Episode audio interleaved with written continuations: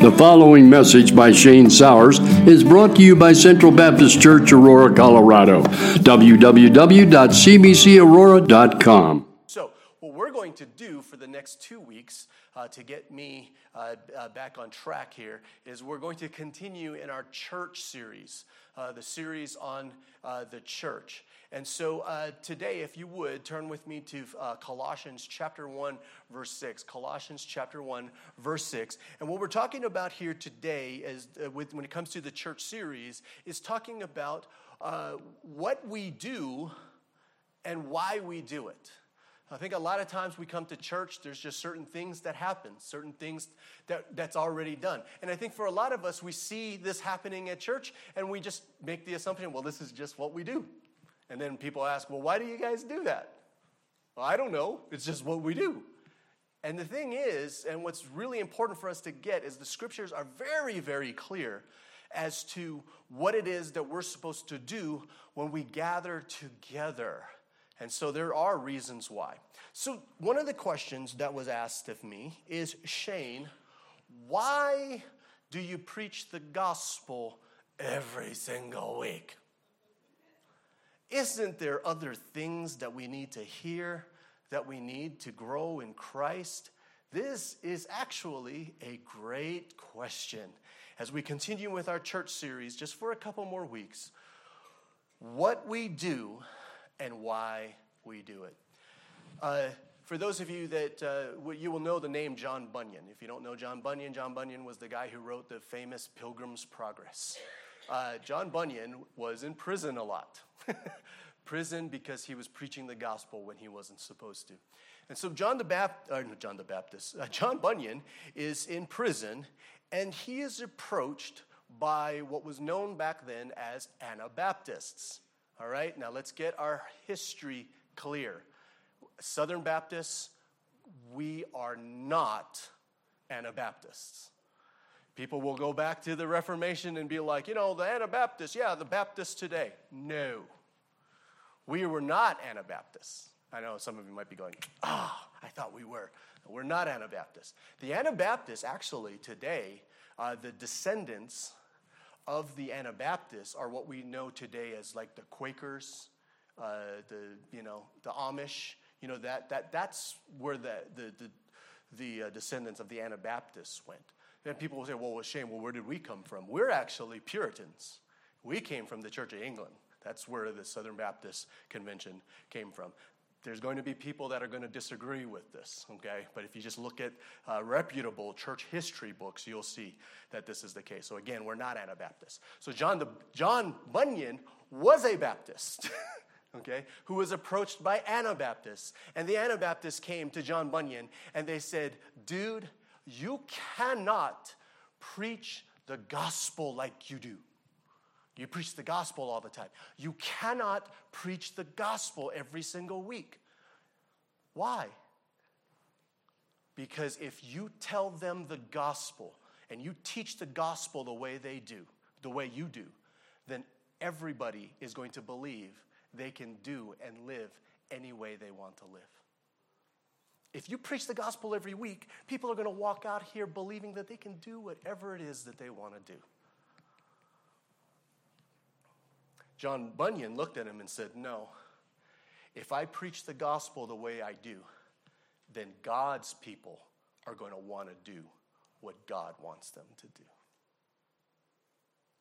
This is huge, family. This is big. This is huge. It's very, very important that we get this.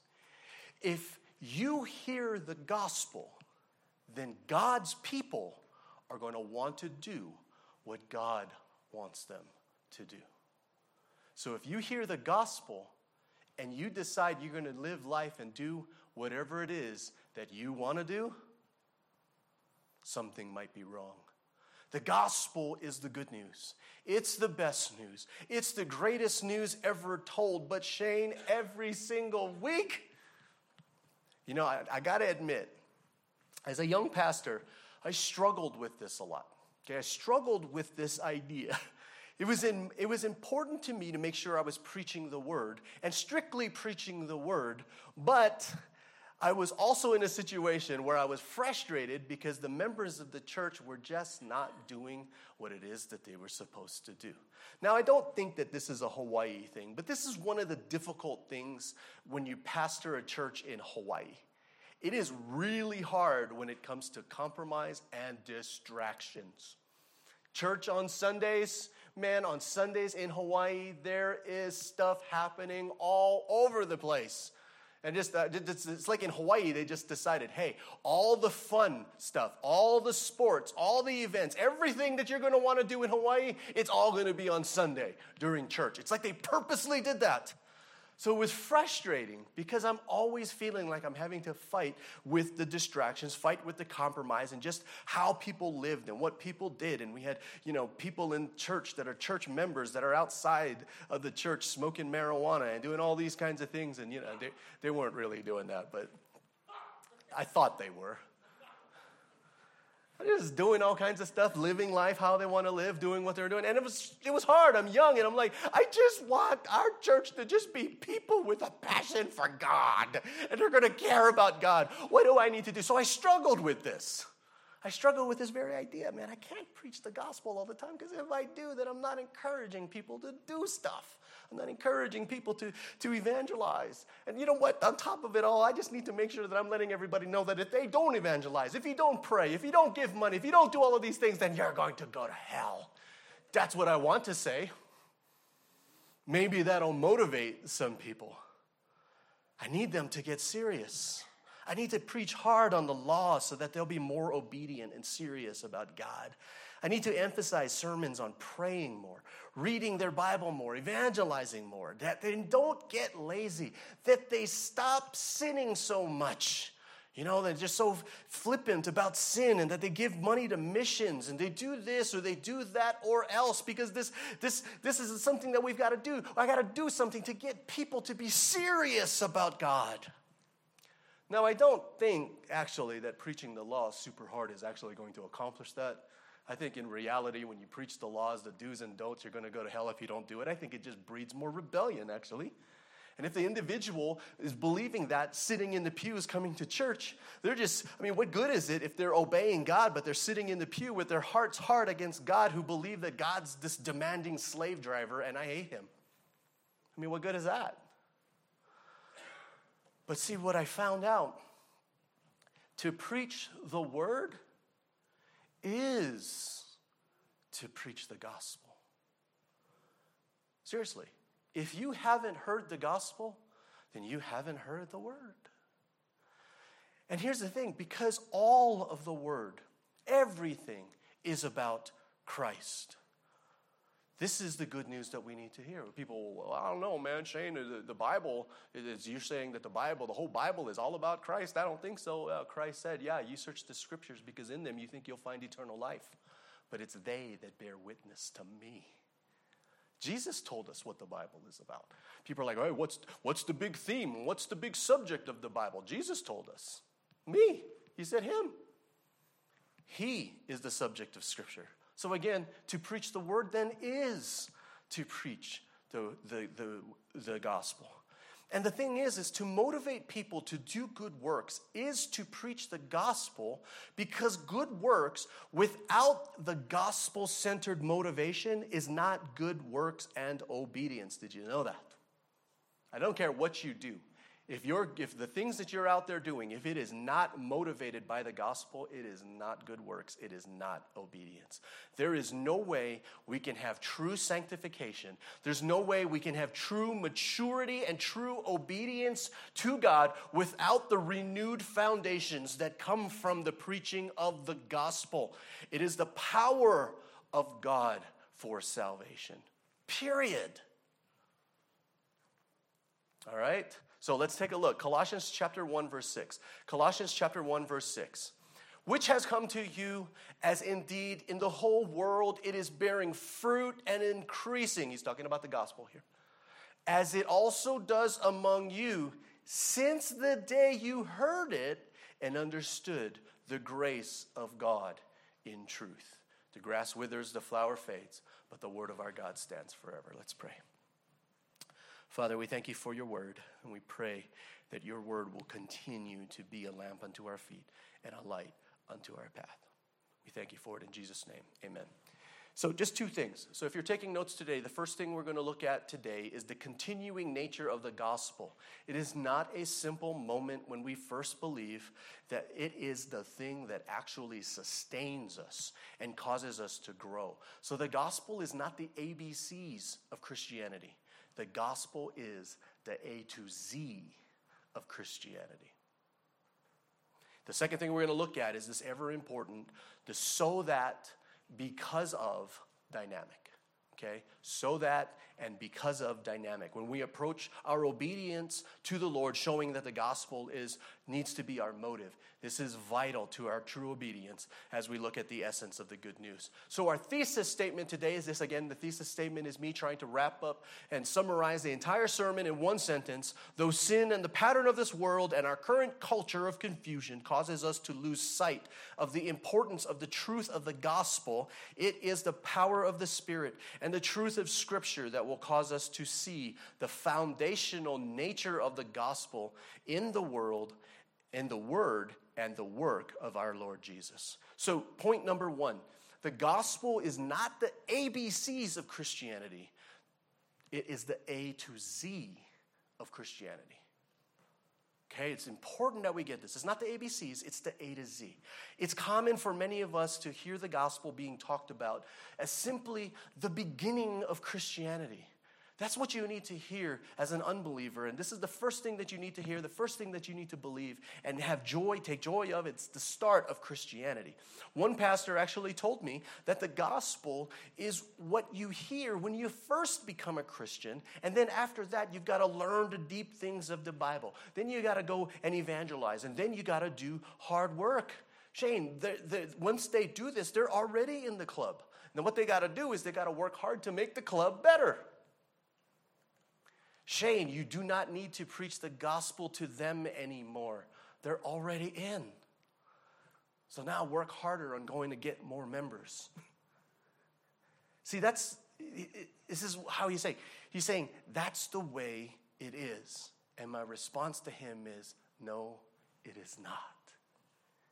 The Bible makes it very, very clear. It's not the way it is. Many of us today might think that, yeah, Shane, I think it's, it's that way. No, it is not. The gospel is not the ABCs of Christianity, it's the A to Z of Christianity. The gospel must be pervasive and alive in the life of every single believer. And the scriptures makes this very clear. So let's look at Colossians again really quick. Colossians chapter 1 verse 6, we just talked we just read that, which has come to you talking about the gospel, the gospel which has come to you as indeed in the whole world it is bearing fruit and increasing as it also does among you since the day you heard and understood the grace of God in truth. So, what he's talking about is he's talking about the gospel has gone out, and the gospel is increasing, and the gospel is bearing fruit, just as it does among you. So, right there, he's telling you, just as it is, is done among, as it's doing among you. So, the gospel should be increasing, and the gospel should be growing since the day. And so that's the thing, since the day you heard it. So he's talking about that moment, that one moment where you actually heard the gospel and became a Christian. Since you heard it, now what's the gospel supposed to do? Just be in your back pocket so that you can bring it out when another unsaved person comes in your life? No, that gospel, that message that you heard, needs to increase and grow and bear fruit in your life. You see that? So the gospel doesn't end. Shane, why do you preach the gospel every single week? Because we're supposed to be growing and the gospel is supposed to be increasing in our lives every single day. The gospel here is not pictured as a single moment in the life of the world or even in the lives of the church in Colossae. It is pictured here. Uh, it's important that we see this because the, ter- the, the, the picture that the Apostle Paul is painting here is the gospel is not a moment, the gospel is more like a seed. So you heard the gospel, The seed was planted. Not a moment, a seed. The gospel is planted in us. And like a good seed that is planted, what does that seed do? It grows. And not only that, it grows, it matures, and it bears fruit. It grows, bearing fruit and increasing, just like it has been among you since the day you first heard it. The picture of growing and bearing fruit is not one to illustrate a moment in time. That picture is to show us a season. It's showing us a lifetime. So the gospel in our lives was not just a moment in the beginning of our walk with Christ, but it is the very thing that brings us growth and fruit. The gospel grows, the gospel increases in our lives. That is why I preach it every single week. Has to. It has to grow. And we as Christians, we need to continue to ponder these things when it comes to the gospel. Oh, it's the gospel. I heard this already. I know this already. Do you? A lot of times I get that. Uh, dude, I've heard this already. Yeah, Jesus died for my sins. Yeah, great. Yay, yay. Let's move on to something else. How can I do this? How can I do that? What can I do? How do I do this? How does God make me rich? You know, all those, you know, I just do that. You got you know, all these, what, this is what people are wanting. This is what they're asking. Why can't you teach us that? Because the thing in our lives that need to bear fruit, the things in our lives that need to increase is the gospel. We got to see this. We've got to see this, or it's going to be super frustrating for you here at Central, because it's going to be every single week. so, what does this mean? It means that the gospel is living, it's power. It is the power of God for salvation. Romans chapter 1 verse 16, Romans 1:16. For I am not ashamed of this good news about Christ. It is the power of God at work, saving everyone who believes, the Jew first and also the Gentiles. It is the power of God for salvation, and salvation in our lives continues to work. It continues to grow. It continues to flourish. We don't advance past the gospel to something more advanced. I like the way one preacher said it. He said this The gospel is not the first step in a stairway of truths, rather, it's more like the hub in a wheel of truth. The gospel is not the minimum required doctrine necessary to enter the kingdom, but the way we make all progress in the kingdom. It's huge. It's not just how we get into the kingdom, it's how we progress. It's not how we come to life in the kingdom, it's how we live in the kingdom. It's called the gospel. It's not just a message for unbelievers, it is a must for believers as well. We have got to get it out of our heads that there is more to be offered apart from the gospel. There's not. We are not justified by the gospel and then sanctified by hard work, restraint, self affliction, or uncompromising obedience. As Christians, we are justified and sanctified by the power of the Spirit in light of union in Christ and the power of the gospel. So we don't just get saved we're justified by the gospel, and now we're going to go get sanctified by a lot of hard work and good cooperation with each other. Mm-mm. We're also to be sanctified, sanctified by the power of the Spirit. We are saved by the powerful work of Christ. We will be purified and sanctified by the powerful work of Christ. The gospel grows, the gospel increases. That is why it should be preached every single week. Galatians chapter 3, verses 1 to 3. Galatians chapter 3, verses 1 to 3. Oh, foolish Galatians. If you have this idea that the gospel is how everything starts, and then everything else from here is good work, hard work, sanctified by good works, hard work, all of those types of things. If that's what you're thinking, Paul is talking to you, oh foolish Galatians. Who has cast an evil spell on you? For the meaning of Jesus Christ's death was made as clear to you as is seen in a picture of his death on the cross. Let me ask you this one question Did you receive the Holy Spirit by obeying the law of Moses? Of course not. You received the Spirit because you believed the message you heard about Christ, the gospel. How foolish can you be? After starting your new lives in the Spirit, Why are you now trying to become perfect by your own human effort? The Bible is making it very clear. This is this idea that we have. And just we got saved, so now it's just we got to put your hand to the plow. We got to work, got to do all these things. We got to do all this stuff in order for us to become perfect, perfect to, to mature. All of these types of things. No, the same way we were saved is the same way we will be sanctified by the power of the Holy Spirit. It's the gospel, family. The power of the gospel. We sometimes like to look at it this way. We sometimes like the gospel again, it's for unbelievers. You need the gospel to get saved. But now, once we're saved, we're good. We don't need the elementary teachings of the gospel anymore. We need to dive into some advanced stuff. We need to dive into the mature stuff. Now, on to working hard and being obedient to the Lord. It's understood that once we are saved, we grow through hard work and obedience. This is not the case. This is the dangers of the kind of, of this kind of understanding about the gospel. Both our creed and our confession and hard work and even our, dis, or our obedience, if it is not founded upon coming from or being in line with the gospel, it will not sanctify you it will strangle you.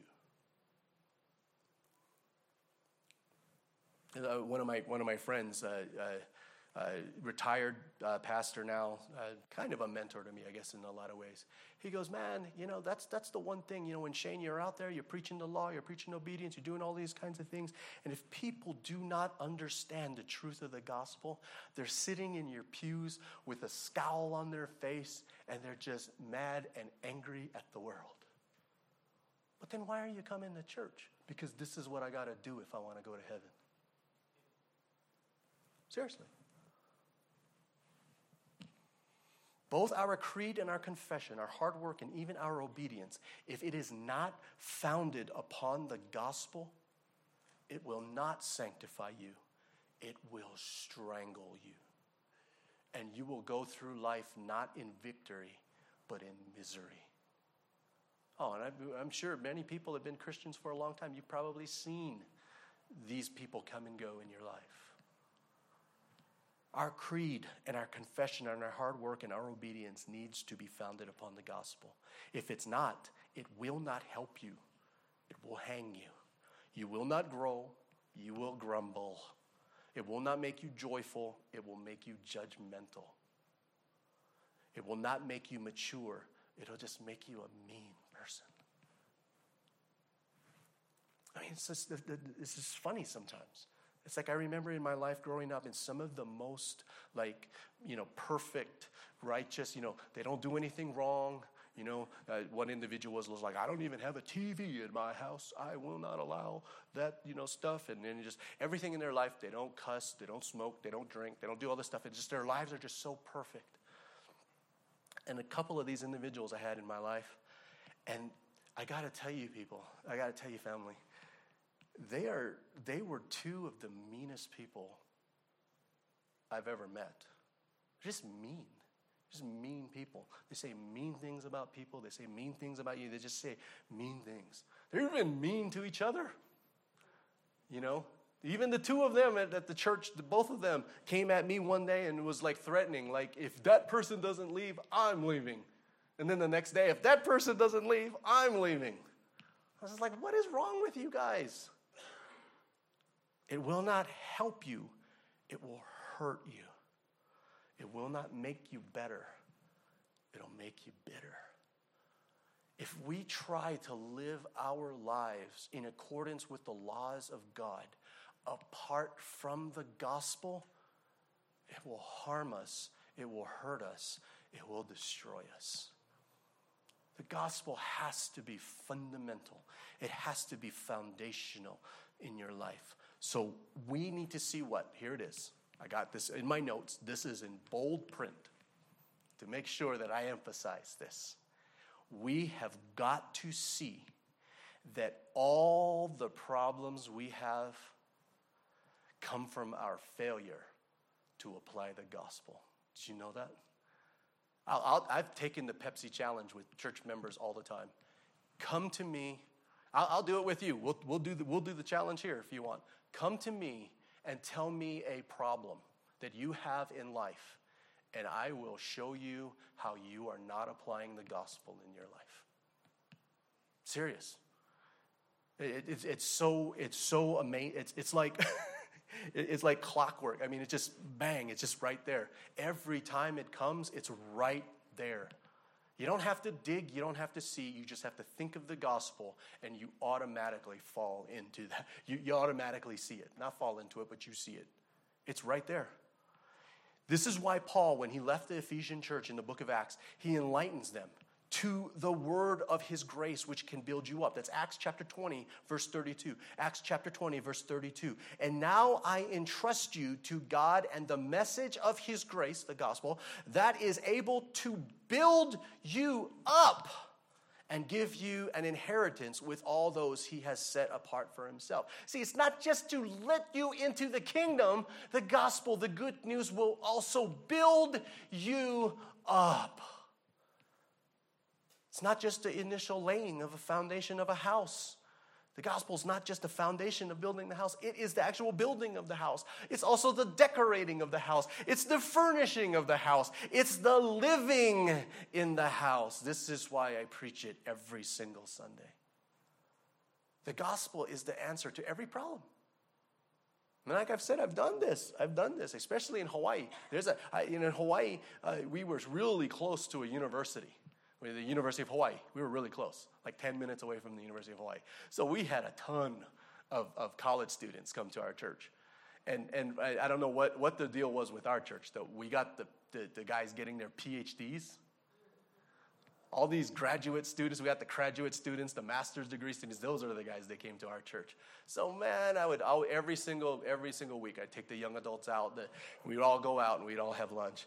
And they are giving me all kinds of things, all kinds of scenarios about this is the problem. How do you apply how am I failing to apply the gospel in it? I'll tell you what, I am still undefeated. The gospel is there to build us up. The gospel increases, grows with us. In every moment of every day, that is the walk, the path, and direction. It, we need to be walking in line with the truth of the gospel. It is the essence of all Christianity. It is the directive. It is our hope. It is the power of God. We walk in line with the truth of the gospel. It is not just for unbelievers, it is for us as well. So when we hear the gospel declared on Sundays, we don't go looking around to see, well, the gospel is being preached right now. Pastor Shane's preaching the gospel right now now. I hope there's some unbelievers in this church today so they can hear this.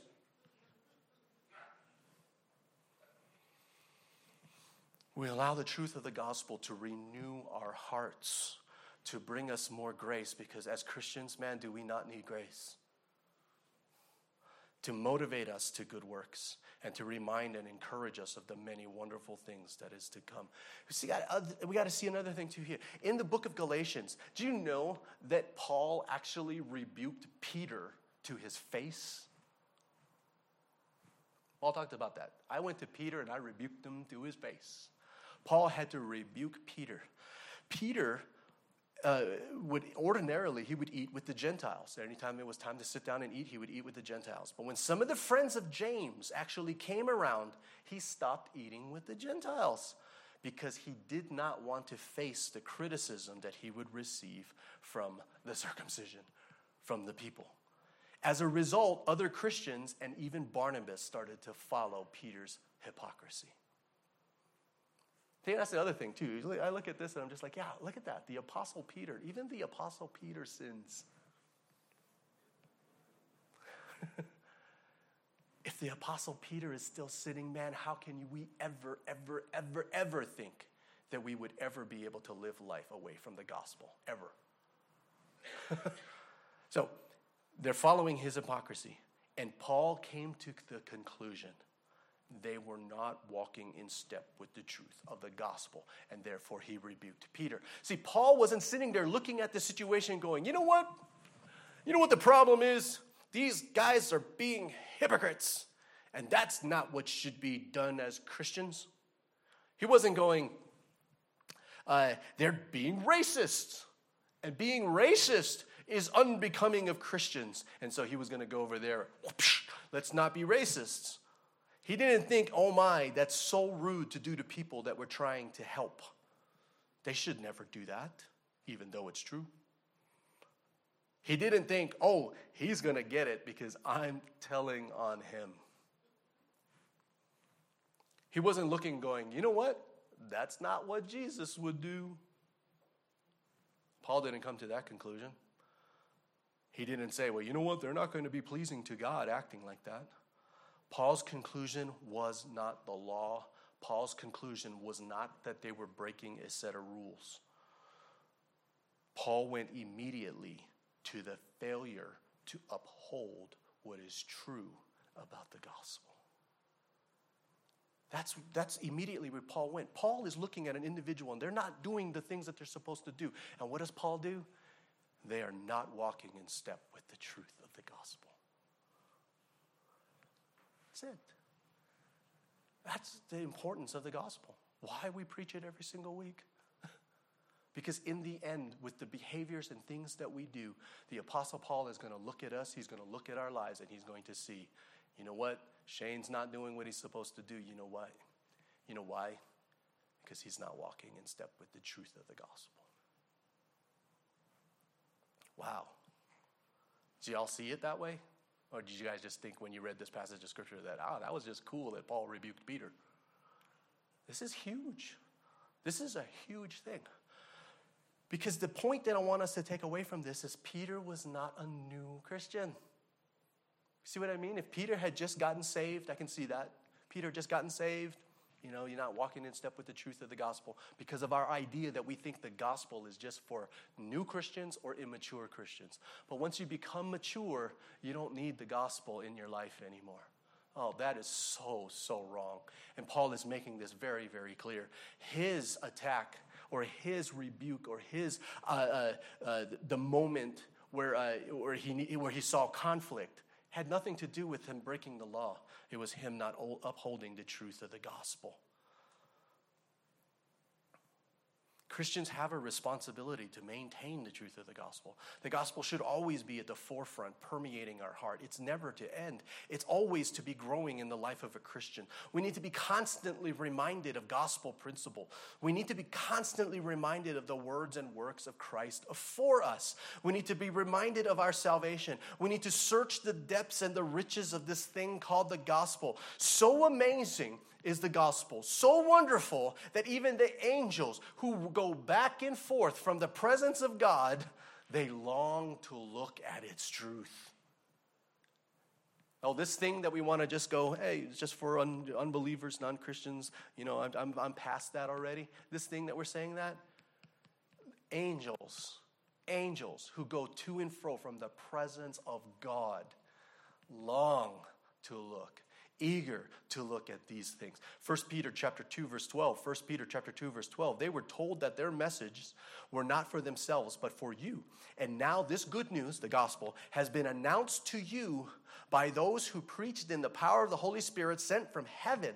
It is all so wonderful that even the angels are eagerly watching these things happen.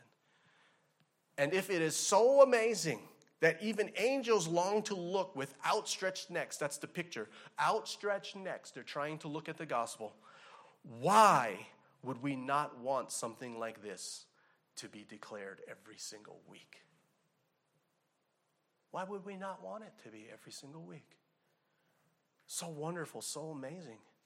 See, the thing is, is, is, is, one individual came up to me and was like, hey, man, I'm hearing the gospel all the time, I'm hearing all this kind of stuff. And then, you know, he, he went to a, a prosperity gospel church, you know, um, trying to decide whether he was going to come to our church or go to this prosperity gospel thing. And it's just so funny. I'm just like, oh, yeah, you don't want to hear the gospel every single week here, but you got no problems hearing about how you're going to get rich every week. You know what I'm saying? Every single sermon I hear is about wealth and prosperity. Every single one. How come we don't have a problem hearing that every single week? Aren't you guys bored of that?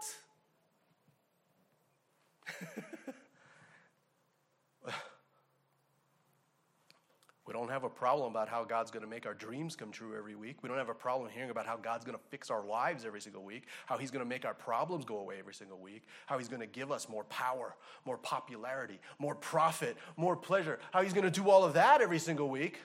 But the gospel, oh, every week. Martin Luther made it very clear that the gospel should be preached always. This is what Martin Luther said. The truth of the gospel, it is also the principal article of all Christian doctrine. Most necessary is it, therefore, that we should know this article well, that we should teach it to others. And this is the one that goes through my head constantly. And beat it into their heads continually. Martin Luther's like, yeah, preach the gospel. Teach it always and beat it into their heads continually, Shane. How does the gospel, but Shane, I, I, get it, okay, I get it. But how does the gospel help me with real needs? Shane, I got real needs. This is what we get, right? This is, this is what, when I was in Bible college, this is the stuff that we used to say all the time. Like, you know, I, the Christianity, Christ is good and all that, you know, and all that kind of stuff, but, but let's get real. I, don't know if you guys ever heard that, that before. That just, we used to all say it. Steve, you remember saying it? We used to say that all the time, didn't we? Just like, yeah, he's going to help us spiritually and all this kind of stuff, and he's going to give us life and joy and all this stuff, but let's get real here. We need real answers here. We need real things here. So the, the question is okay, I get the gospel. How does this help me with my real needs? How does this help me with my real problems? Man, I don't have time to go through every single situation, but let me give you guys one. You guys want to see how the gospel works with our problems? Our real problems? How many of y'all know that one of the biggest things we suffer from in, in the church today when it comes to problems is relationships? Man, everywhere I look, we got relationship problems. Got marriage problems, uh, parents and their kids problems, family problems. Can't get along with cousins, can't get along with aunties. You know, you know, we can't get along with uncles that you know always trying to steal our, our treats and stuff when he comes over to the house and eat our food. You know, and, and aunties that you know make you kiss them and all this stuff when when they got mustaches thicker than yours. You know, all that stuff. I mean, I'm gonna get in trouble for saying that. I know I am. I'm sorry. I shouldn't have said that. Guys, because here's, here's the thing. Here's the thing. We have relationship problems in the church, right? So here's a problem. An individual comes, well, what am I supposed to do about this? My response is always, it's because we're not applying the gospel in our lives. The reason why we're having relationship problems is because we're not applying the gospel in our lives. Absolutely the reason why. Let's talk about relationships, how the gospel helps with real problems. Many times, our relationships, we go bad because we're constantly seeing the shortcomings of the other person. I'll tell you right now, if you focus on me, if you're saying, hey, Shane, I'm struggling with my relationship with Shane, I'm like, yeah, probably because you're focusing on me. If you are saying, you know what, I'm looking at all your faults, and let me tell you about how you have let me down. Let me tell you how you don't meet up to the needs that I have, how, why you're not fulfilling all of these things. We're focusing upon those types of things. Let me tell you something right now. If you focus on another person about how they're going to, how they meet up, they are going to let you down. They're going to. We're all going to. If you're, you're looking at your spouse, you know, every, every, morning, you know, husbands, I mean, you ever get that time, right?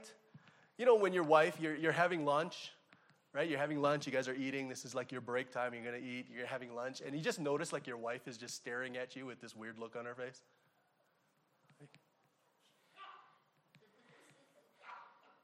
You're saying stuff to her, and she's just,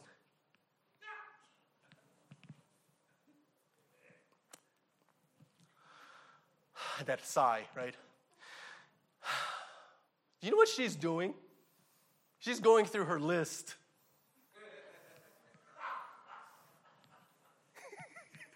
right? She's going through that list like, you know, my mom said, my dad said, blah, blah, blah, blah, blah, blah, blah. And he might have got that one. He does definitely doesn't meet that one. Doesn't, she's going down the list. You know that when we do stuff like that, we, we struggle, right? We have issues because this individual is always going to be in, seen as an individual that always lets you down. Individual always lets you down. It goes bad because we always see the shortcomings in the other person. So what happens is, is that in our lives, we play the blame game. My life is bad, and it's her fault. Right? My life, it's bad. My, my, my, my, this whole thing, everything is wrong in, in my situation. It's bad, and it's his fault. It's his fault. He, he all of a sudden came to me one day and said, I'm going to be a pastor. You know, and Janine didn't think that. you know, but, you know, it, you, see how that, where that goes. And, and we see it's her fault. It's his fault. And we start to play the blame game, the very thing that happened in the Garden of Eden, right?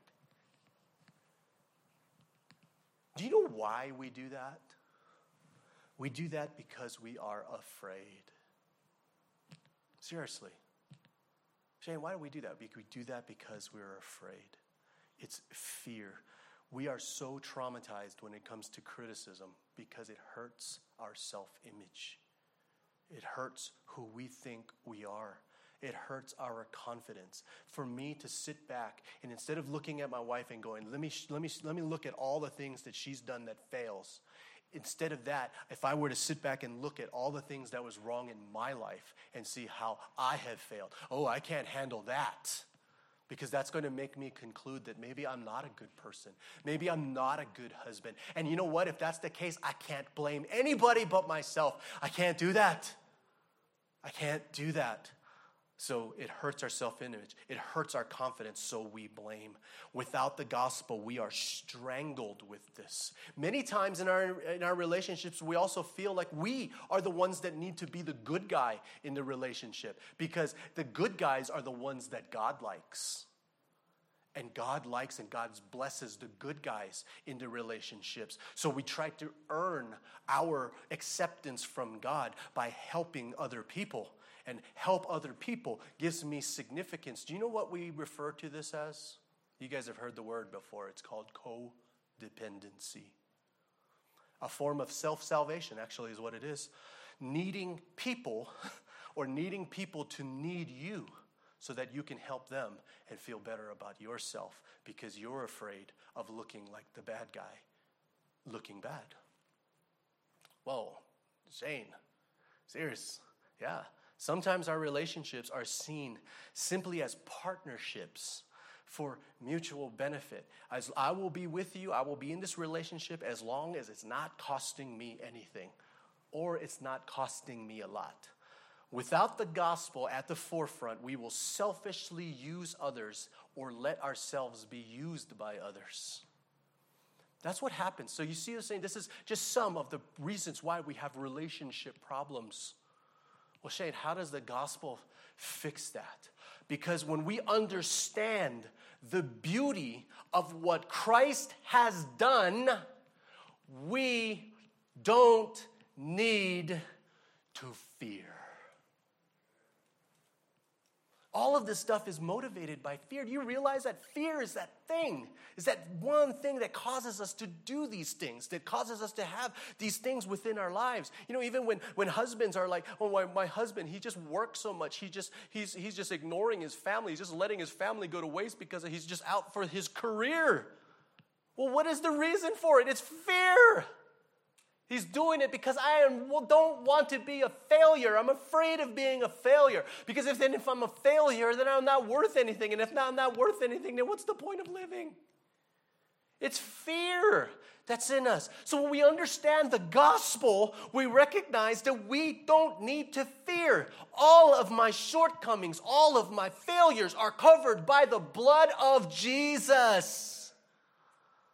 I don't need to be affected by criticism from others because I am accepted already by my Heavenly Father because of what Christ has done for me on the cross. I don't need to protect myself in relationships anymore because I have nothing to fear. I don't need to be codependent anymore because of what Christ has brought. I have absolute, utmost acceptance from God. I don't have to fear rejection anymore.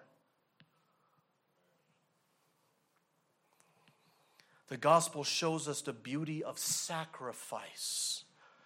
And so we will sacrifice for the benefit of others, even for our enemies. I tell, I tell people all the time, well, yeah, the, the gospel right there for, well, I, I don't want to sacrifice for my spouse anymore. Yeah, you're not going to sacrifice for the person who you love. Do you know that Christ sacrificed for people who were his enemies?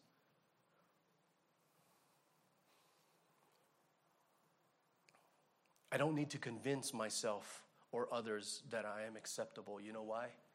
Because the gospel tells me that I am accepted. I'm accepted.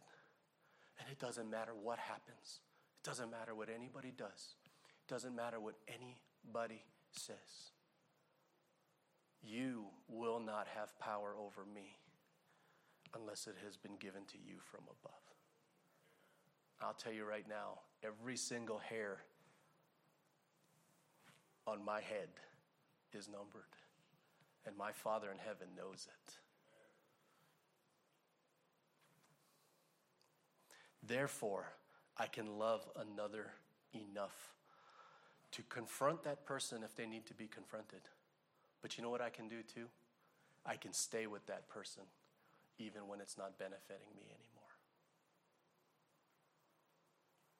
Wow. Doesn't that clear up like all of the problems?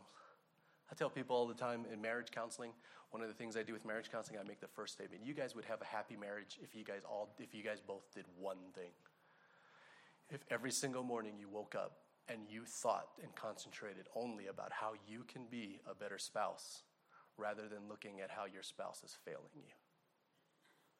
If the both of you guys would do that, you guys would have an incredible marriage. You know why you would do something like that? Because the gospel sustains you. I have my worth, my significance in Christ. I stand on Christ. And He's my purpose. He's the reason I'm here. Our purpose. I'm going to get into this more next week. But we do realize that when we become Christians, that we're supposed to deny ourselves? Or is that just something that I got from my theology books? I think the last time I checked, denying yourself, taking up your cross, and following God was in the Bible, right? That we are no longer our own. We're bought with a price. My whole reason for living, I'm dead to Christ. Yet I live, right? But not I, but Christ living in me. So, my whole point, the whole purpose of living, the whole reason why I breathe every single day is for God. And I, and I was talking to Janine, we are having lunch the other day, and I was like, you know what? I, I came to this realization. Do you realize that if we are an individual and if we are actually living, if we're actually living for God, and, and, and our purpose, every step, every path, everything that we do, right? If everything that we do, whatever we find our heads, our jobs, our, our education, everything, our purpose, our, our, our everything is all God, then you know what? I came to the conclusion. This is the conclusion I came with. Now, you guys tell me if I lost my mind, because that is possible. That is possible. I, could, I, I am feeling like I'm losing my mind every day. I want to blame it on medication, but Don Sellers told me it's age. So, and he says it's going to get worse. So, get ready. Here's the thing if I'm really walking and my purpose is to walk in step with God, and the only step, the only thing I'm doing is walking in step, breathing, and every step I take is only for God's purpose, everything I do is for Him, then if I need God to do something, and he doesn't do it, then it's on him, isn't it? I mean, think about that, right? Isn't it on him? It's, well, you know what? I, I was doing this, I'm walking for you, this is why I'm doing it. I was trying to do this, but, you know, if you're not helping, then it's kind of on you. Because there's no other reason why I'm doing it. So we move on to the next thing. When we start to not think that, when we start to think like, you know what, it's God, why won't you do this? Why are you not doing this stuff? Don't you understand? I need you to do this. I need you to do this. The question you got to ask yourself is then who are you doing it for? Right? There's a story that's told, uh, uh, an illustration that's given. Jesus is walking with the disciples. He's walking with the disciples and he stops them and says, Hey, I want you guys to pick up a rock. So all the disciples, they go and pick up a rock. And Peter, Peter's always the guy, right, that you, you always point out. Peter goes, pick up a rock. All right, well, I got to pick up a rock. Oh, he, he, says, pick up a rock and I want you to carry this rock for me, is what Jesus says.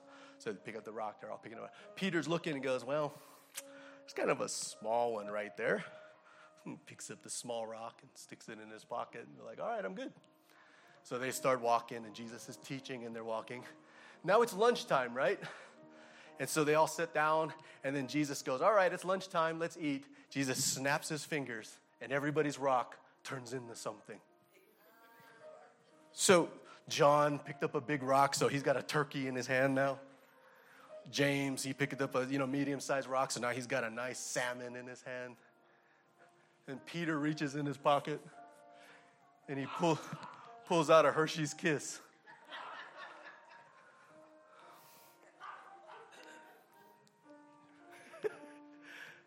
All right, so then lunch is over. You know, Peter's stomach is still growling. And Jesus says, This is what I want you guys to do.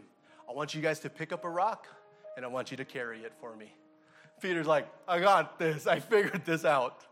I got it. I know. So Peter goes and finds the biggest rock he can find. He's hungry. Right? Boom, picks up the biggest rock and starts carrying it. And then they start walking. Jesus is teaching and they're walking. They get to the Sea of Galilee. And then Jesus goes, All right, this is what I want you guys to do. I want you to take that rock and I want you to throw it in the water. So the disciples throw it in the water. Peter, like, well, maybe there's something that, that has him, you know, this is okay. Throws his rock in the water. And then Jesus goes, Good, well, let's keep going. So they start walking. They sit down and he starts to teach. And then Jesus is looking at Peter and he goes, and he starts to, he sees the face. Peter's really upset. He's like, man, I carried that big rock. I was hoping for a big piece of chicken. And instead, you made me throw it in the water. What a waste that is. And he could see that, right? And Peter's just stewing. And Jesus sees that. He looks at Peter and says, Hey, Peter, let me ask you a question. Who are you carrying that rock for?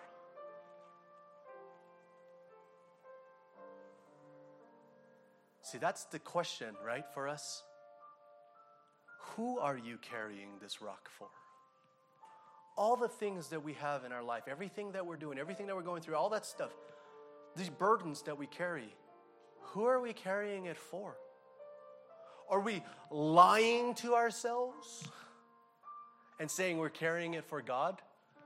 But in reality, who are we carrying it for? Because if Peter was really carrying that rock for Jesus, when Jesus told him to throw it in the water, it'd just be like, okay, I thought you wanted it for something else, but maybe not. So that that's on you, right? And we just keep going. I was carrying it for my Lord, period. I wasn't looking to get something out of it. And so, lastly, as we close, we need to understand this thing that I call the so that because of dynamic anytime you are doing anything, anytime you're faced with obedience, anytime there's a thing, something that you're wanting to do for God, you always need to ask yourself this question. I still do it today, all the time. I ask myself, why are you doing it? If my answer, most of the time, our answers are going to contain so that or because of. So that because of. Because the reason why we do things matter, doesn't it? The purpose. Now, Janine and I got into an argument, and and I was let's say I was being mean. And then I said, you know what? I'm not talking to you anymore. And so I sit in the living room with the remote control, trying to catch up on the Mandalorian, you know, watching.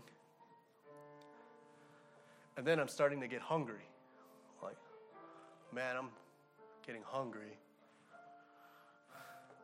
I just fought with my wife, said I'm not talking to her anymore, and I would really like for her to make that lasagna that she makes. You know what I'm going to do? I'm going to go into the room, I'm going to say sorry, and I'm going to apologize. Tell her that she's the best woman in the world, tell her that she's awesome, and then, you know, we'll make up, and then she can go into the kitchen and she can make us some dinner. So I apologize. I say sorry. I say I was wrong. Please forgive me. And she, oh, he's so nice. He's so good. Oh, he's such an awesome husband. I'm going to make him some lasagna. Now, let's say all of you guys knew what I was doing. How many of you guys would be mad at me right now? Yeah, I see a lot of nodding heads. Yeah, a lot of you guys would be mad at me. Because what I did wasn't actually good. It was absolutely despicable, wasn't it? That was horrible. The only reason why I'm apologizing, the only reason why I'm doing this is so I can get something from her. So it's a bad thing. And it wasn't because of what I did, it's because of why I did it. Do you guys know it's the same thing when it comes to God? We're so concerned and so consumed with the what we're supposed to do, we're not even thinking about why we're actually doing it. I'm apologizing, doing everything right, saying all the good things, saying all the good things to my wife so that she'll cook me dinner. Did you see that? All that so that she could cook me dinner. Do you realize this is the prosperity gospel? This is the prosperity God. This is what you do. This is why it's so despicable. This is why I'm so against it. Because this is what you're doing. I'm going to worship you. I'm going to pray to you. I'm going to do all of these things. I'm going to be a good Christian. I'm going to do all of these things so that you give me prosperity. Oh, how despicable is that? How horrible is that? Shouldn't I be apologizing to my wife simply because I was being mean and she deserves to not be treated that way? And I owe her that? Not because I'm trying to get anything. I am apologizing to my wife because of the way, because of the way I treated her, and she deserves it. It's the same with God. It doesn't matter how good the work or our obedience is. If it is done with the wrong motive, God will reject it. Even prayer, even sacrifice. Did you know Proverbs 28, verse 9 says, God detests the prayers of a person who ignores the law? Now, we all agree that praying is good? Yeah, praying is awesome. Praying is what we need to do. But if you do it as a person who rejects the law, God hates it. God doesn't want to hear it. What about the sacrifices that we make? Doesn't as a Christian, shouldn't we walk and live life sacrificing? A sacrifice is what we do, right? Even sacrifice. Well, Hosea chapter 6, verse 6, Hosea chapter 6, 6 says, I want you to show love, not offer sacrifices. I want you to know me more than I want burnt offering. So here it is. If you obey God so that you are sinning and you are offending the living God.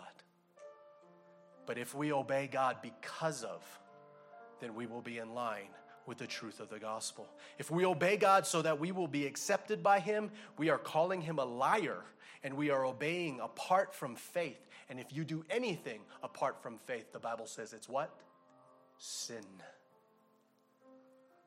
If we are obeying and doing good works so that we will not be condemned, Shane, you got to do good works. You got to do good things because if you do don't do good things, you're going to be condemned and you're going to go to hell. You are calling God a liar if that's the reason why you're doing it. Why? Why do you say that He's a liar? Because the Bible says what? Therefore, there is now no condemnation for those who are in Christ Jesus. Are you in Christ Jesus? Yes. Then there's no condemnation for you. So if you're doing good works because you believe that by doing this, God's not going to condemn you? God's like, I already told you. There is no condemnation. If we are obeying God so that we can get something, we are using Him instead of wor- worshiping Him. And let me say this if you obey God for something, you will serve the devil for more. We've got to be careful anytime we want something, doing something for God so that we are offending God, not pleasing Him. It's the gospel that motivates us to obey, motivates us to do good works. Because of, I am obeying God because of my acceptance that I have with God already. I'm obeying and doing good works for God because of my adoption with Him. And I'm a child of God who wants to be obedient to God just because. I'm obeying and doing good works for God because of knowing that it's what the Lord wants. And no matter what, no matter if He brings me power, profit, pleasure, popularity, I desire Him and Him only, for I have denied myself, taking up my cross, and I'm following Him. And you know what? It's just like if you're a Christian and you're asking God for something because you need something, because you feel like you, you're withheld something, let me tell you this right now. The Bible says, All that the Father has is yours. You are co heir with Christ. You are a king and queen of the kingdom of heaven. That's the amazing thing about this. I loved because he first loved me. Oh, I forgot to tell you guys really quick, Ken, and all that stuff. I know you guys did that. Let's save that for next week. I was going to, uh, we were going to pass on the Lord's Supper today anyway. Okay? Um, but Shane, then why all the talk about sin? Why? Because we got to know the bad news so that we can get the full force of the good news. And the bad news is that sin has infected us all, and we are all destined for a great punishment when we face the wrath of God. All have sinned and fallen short of the glory of God. There is no one on earth who always does good and never sins. We are all by nature children of wrath. We were sinful from the time we were in our mother's womb. Even the Apostle Paul called himself the chief of sinners. So, number one, why do you talk about sin all the time? Because the Bible does. That's number one. Number two, we can't get the full force of the good news until we really get the full force of the bad news. But today, I have good news for you that we can have life and we can have forgiveness today because the promises of God and the works of Christ, the obedience of Christ and the sacrifice of Christ, the penalty of our sins was paid for and the righteousness needed was merited by the work of Christ, living the life that we should have lived, and He died the death that we should have died. Family, the gospel is simple. Jesus died for our sins according to the scriptures, and he was buried and he was raised on the third day, all according to the scriptures. Family, the saying is trustworthy and deserving of full acceptance that Christ Jesus came into this world to save sinners. Do you know that he personally carried our sins in his body on the cross so that we can be dead to sin and live for what is right? By his wounds, we are healed. Jesus came into this world to seek and save that which was lost. And let me tell you something my God does not fail. This is the good news of Jesus that we need to hear every chance we get. And the promises are also amazing. They continue because all who call upon the name of the Lord shall be saved. The Bible says if you confess with your mouth that Jesus is Lord and believe in your heart that God raised him from the dead, you will be saved. Salvation is here. Amen. And there is truly life and life more abundant in Christ and in Christ alone. But Shane, come on, man. You said that God wants us to love Him. Yeah. And this is how it happens the gospel. Well, what, what do you mean? Watch this. I'll close with this. What do you mean? God wants us to love Him. Well, I know. Then what's the deal with the sin and the, the gospel stuff, man? Shouldn't we be talking about how we need to love them harder? Luke chapter 7, verse 47. Luke chapter 7, verse 47. I tell you, her sins, and they are many, have been forgiven. So she has shown me much love. But a person who is forgiven little shows only little love.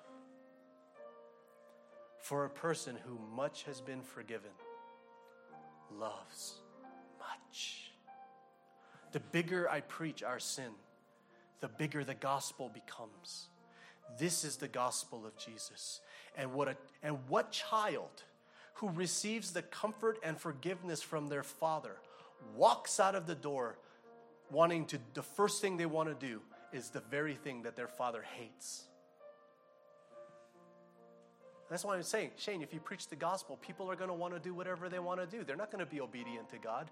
What child of God would do such a thing? When you wouldn't even do that with your earthly father. If your father did something absolutely amazing and forgave you, the first thing you're going to do is walk out of the house and sin and do the very thing he doesn't want you to do? No.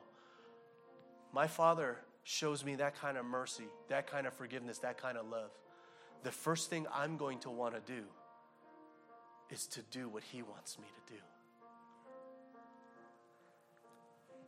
Tell them the gospel and God's people will want to do what God wants them to do.